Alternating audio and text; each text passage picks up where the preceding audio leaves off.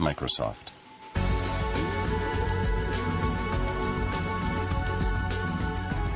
Ідея як така цього мало. Інноватор це більше, ніж винахідник. Потрібно взяти продукт або процес і зробити його комерційно успішним не тільки для вас, а й для всього суспільства, каже історик науки, професор Масачусетського технологічного інституту Лорен Грехем. Його слова повною мірою стосуються компанії Microsoft, яка навчила звичайних людей спілкуватися з комп'ютерами, заробила на цьому мільярди і, як не крути, по суті створила цілі галузи економіки, зробивши багатшими не лише себе, а й увесь світ. Правило стартапу. Став на кін усе. Коли вам у голову прийшла гарна ідея, дійте негайно. Білл Гейтс. На початку січня 1975 року у кімнату гуртожитку Гарвардського університету влетів бородатий чолов'яга, розмахуючи випуском журналу Popular Electronics. Дивись, кричав Бородань. Ось він, комп'ютер дешевше тисячі доларів, про який ми стільки говорили. Щуплий 19-річний очкарик, до якого звертався Бородань, підняв голову від підручника і сказав Поле, ми повинні якомога швидше продати їм софт. Але в нас немає жодного софту для цього комп'ютера. У нас і комп'ютера цього немає, зауважив Пол Аллен. Бородань був саме він. Ми що-небудь придумаємо, відповів 19-річний Білл Гейтс. Друзі, запрошую вас підписатися на мій подкаст Історії бізнесу в сервісі Patreon. За невеличку суму ви отримаєте доступ до всіх історій, яких вже зібралося кілька десятків. Подробиці в описі до цієї серії подкасту. Приятелі були знайомі ще зі шкільного комп'ютерного гуртка. Біл рік як навчався в Гарварді, а Пол вже працював програмістом. Паралельно компаньйони підробляли програмуванням і тестуванням софту, мріючи про відкриття власного бізнесу, який підходить увесь світ. Пол хотів писати програми для електронних обчислюваних машин, доступних масовому споживачеві, так само як автомобіль чи телевізор. Але для цього обчислювальна машина повинна була би коштувати хоча б не дорожче тисячі доларів. Кілька років Гейтс і Аллен пильно стежили за новинами з ринку електронного машинобудування, який розвивався з дедалі більшою швидкістю. Тому, коли Пол натрапив у січневому випуску Popular Electronics на рекламу компанії MITS, що пропонувала комп'ютер Altair 8820 лише за 497 доларів у вигляді набору для складання і за 621 долар у зібраному вигляді, Гейтс не зволікав. Такий шанс випадає раз у житті. Я не міг упустити його, описував пізніше Гейтс цей момент. І не прогавив. Наступного дня він додзвонився з Кембриджа в Альбукерке і збрехав директору Міц, що вже розробляє програму інтерпретатор мови Basic спеціально для роботи з Altair. Генрі Едвард Робертс, директор і власник бізнесу, був украй зацікавлений. Можливість програмувати його комп'ютер на Basic могла аби ніяк збільшити попит. Гейтсу вдалося відтермінувати зустріч з Робертсом на півтори місяці, за які з нуля був написаний інтерпретатор Altair Basic.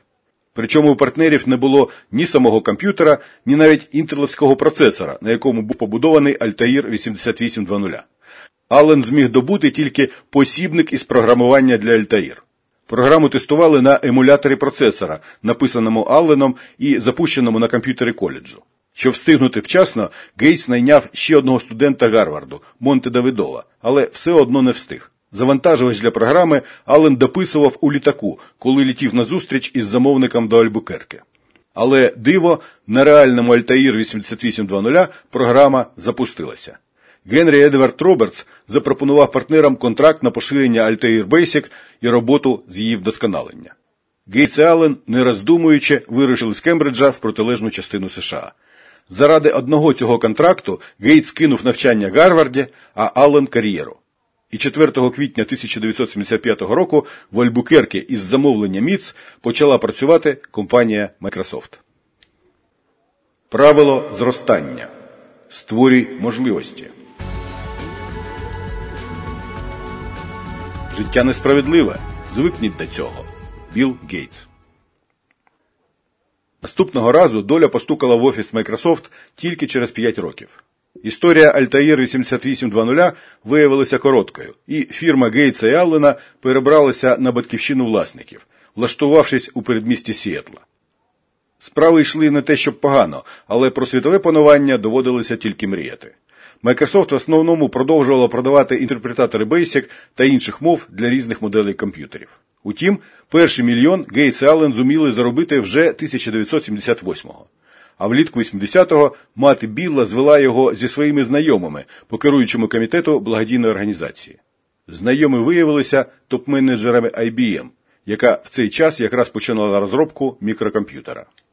Протягом літа 80-го Microsoft домовлялася про постачання для нового виробу IBM чергової версії Basic. До речі, історія створення IBM PC вже є у цьому подкасті. Але у вересні між IBM і Microsoft почалися нові переговори, що завершилися підписанням договору 6 листопада 1980-го. Документ цей був настільки значним за своїми наслідками і незвичайним за змістом, що суперечки про нього тривають і донині. Угода викликала подив хоча б тому, що IBM, яка була глобальним лідером it ринку, замовила розробку операційної системи для свого нового виробу в незначній софтверній компанії. Втім, цьому є пояснення. Найпопулярнішою операційною системою для мікрокомп'ютерів е, термін персональний комп'ютер маркетологам IBM ще тільки належали придумати. Так от, найпопулярнішою е, операційкою тоді була CPM компанії Digital Research. Але Гаррі Кіндал, власник Digital Research, погодився надавати IBM свій продукт тільки на стандартних ліцензійних умовах з оплатою за кожну інсталяцію. А Білл Гейтс запропонував IBM незвичайний варіант заплатити за операційну систему фіксовану суму і отримати право встановлювати її на необмежену кількість мікрокомп'ютерів. Популярна версія і про те, що у Microsoft на момент укладення контракту не було навіть натяку на операційну систему для IBM. Програмісти Microsoft були непідготовлені, недисципліновані і, по суті, могли тільки копіювати ідеї інших людей. Схоже, вони не розуміли значення операційних систем і візуальних інтерфейсів. Така думка склалася у представника Intel Джона Вартона після візиту у Microsoft у вересні 1981 року, через рік після укладення історичної угоди з IBM. Його полемику з інженером Microsoft Тімом Паттерсоном досі можна знайти на сайті techinsider.org. Проте факти говорять трохи про інше. 25 серпня 1980-го Microsoft оголосила про розробку своєї оригінальної операційної системи Xenix, заснованої на ліцензійній технології Unix. Її то Гейтс і планував продати IBM. Але покупець відмовив. Технологія Unix належала AT&T, яка могла стати найбільшим гравцем на комп'ютерному ринку, а IBM потрібна була незалежна операційка. І тоді Гейтс, наступивши на горло своєї пісні, зважився на черговий ризикований крок. За місяць до початку його переговорів з IBM ще одна софтверна компанія Seattle Computer Products випустила в продаж операційну систему QDOS, що була багато в чому клоном CPM Digital Research.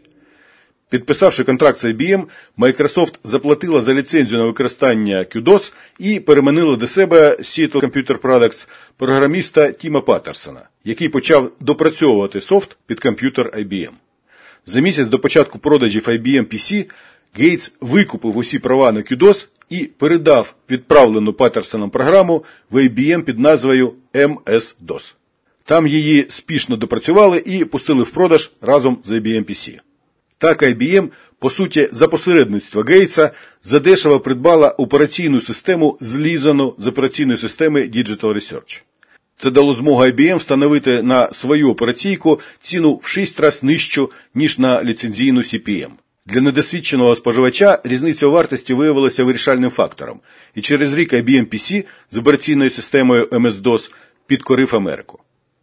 Контракт з IBM був безумовно доленосним, але тепер Гейтс уже не ставив усе на одного коня.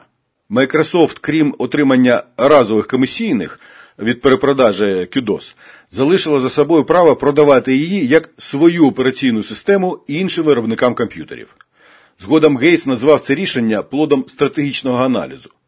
Можливо, так воно і було. Але наймовірніше, геній комерції інтуїтивно намагався в будь-якій ситуації створювати потенційні можливості. І цього разу закладена в договір можливість виявилася проривною. IBM PC міттєво став конструктивним стандартом ринку персональних комп'ютерів. Безліч виробників стали створювати IBM PC сумісні комп'ютери.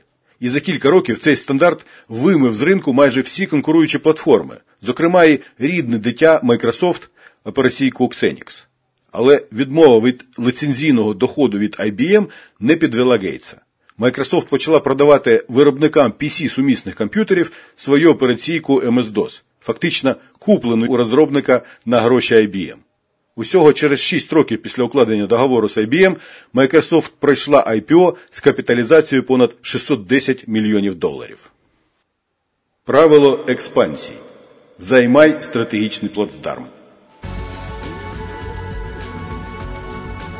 Лідером стало Windows. Так вже вийшло. Білл Гейтс. Зараз, через десятиліття, заведено вважати, що успіх Microsoft – це насамперед успіх IBM PC. Сам Білл Гейтс доклав чимало зусиль, щоб описати співпрацю Microsoft з IBM як приклад свого стратегічного бачення. У книзі під назвою Дорога в майбутнє Гейтс багато говорить про своє проведіння. Цикл позитивного зворотного зв'язку починається в той момент, коли в секторі ринку, що розвивається, з'являється якийсь спосіб робити щось, і цей спосіб виявляється кращим за той, що був прийнятий досі. Сумісність тут надзвичайно важлива. Що більше програм є доступним для цієї машини, то ціннішою вона є для покупця.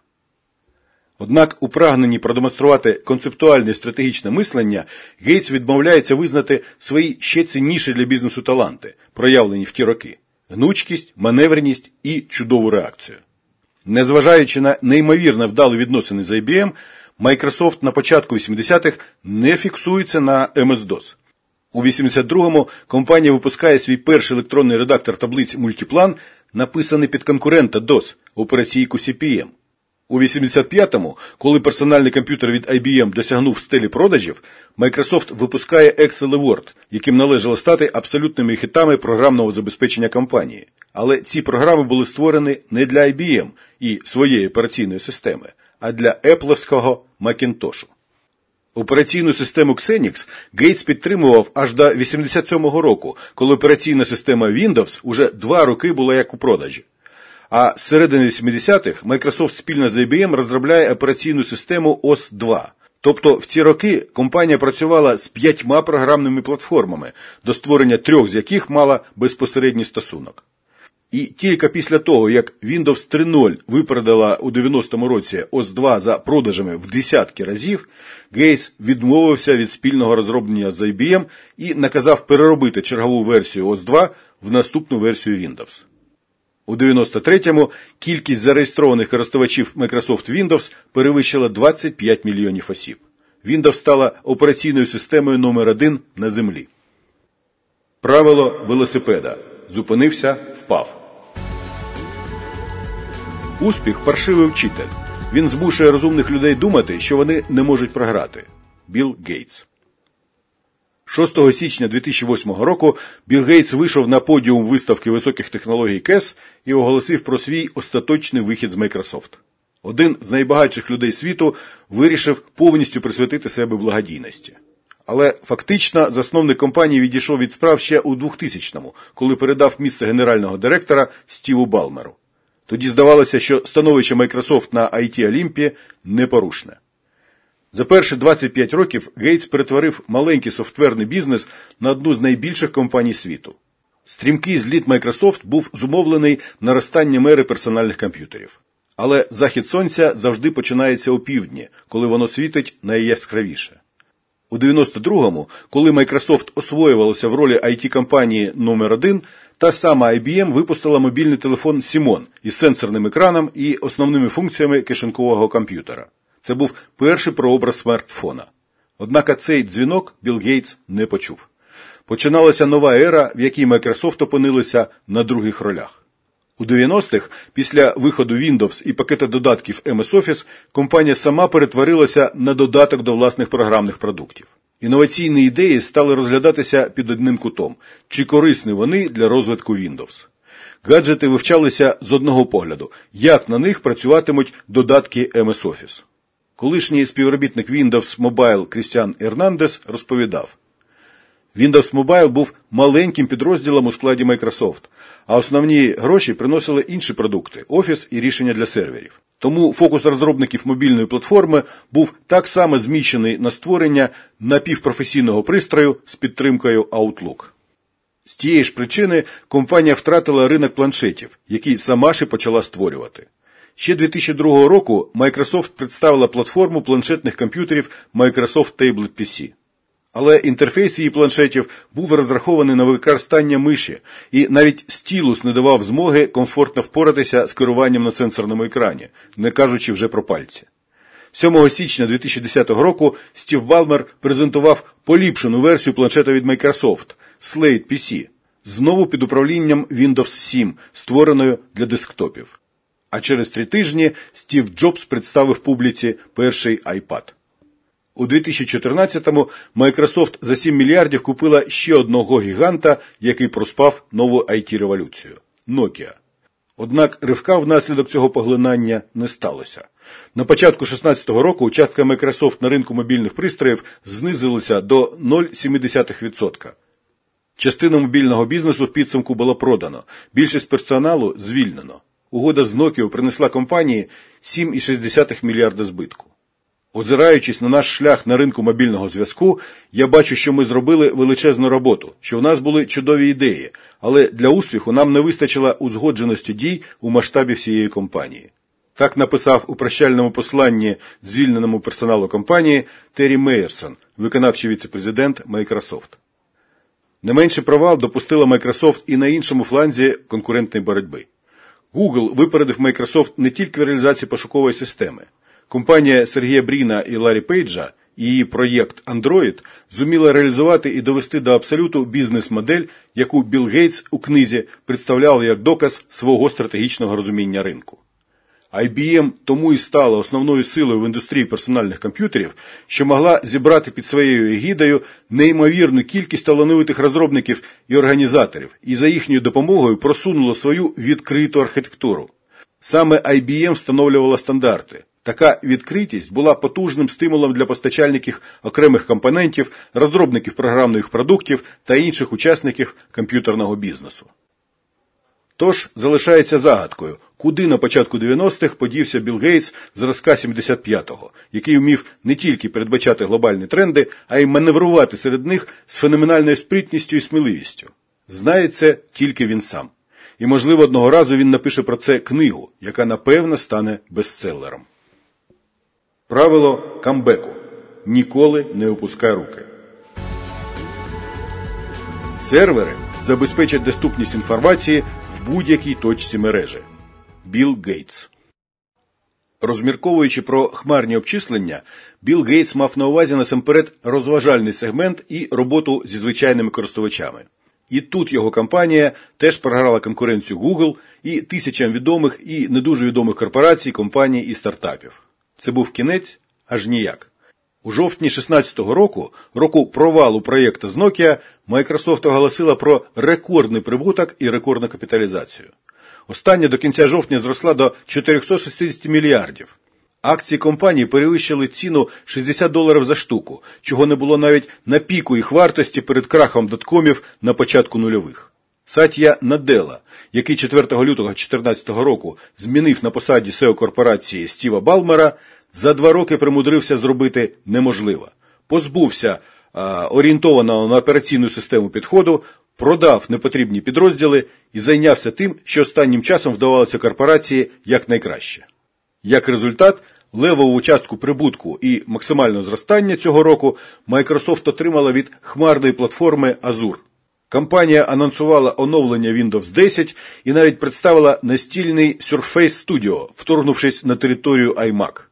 Фінансові аналітики почали називати Наделлу новим Білом Гейтсом зразка 80-х. А часи Стіва Балмера, який очолював кампанію після відставки Гейтса на початку нульових, іменують тепер не інакше як втраченим десятиліттям. На початку 2023-го стало відомо, що Microsoft інвестує близько 10 мільярдів у компанію OpenAI, одного зі світових лідерів у розробці штучного інтелекту, яка в свою чергу була великим клієнтом Microsoft у використанні хмарної платформи Azure.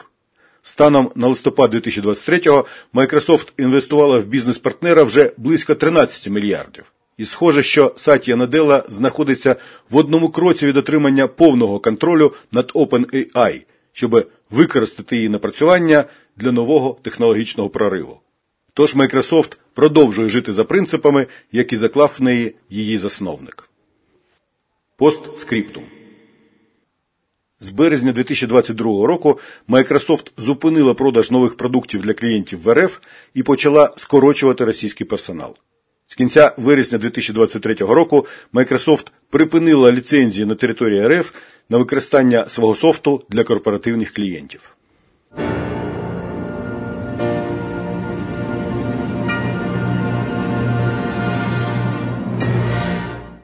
Це подкаст про історії бізнесу, а я його автор Олександр Ратнер.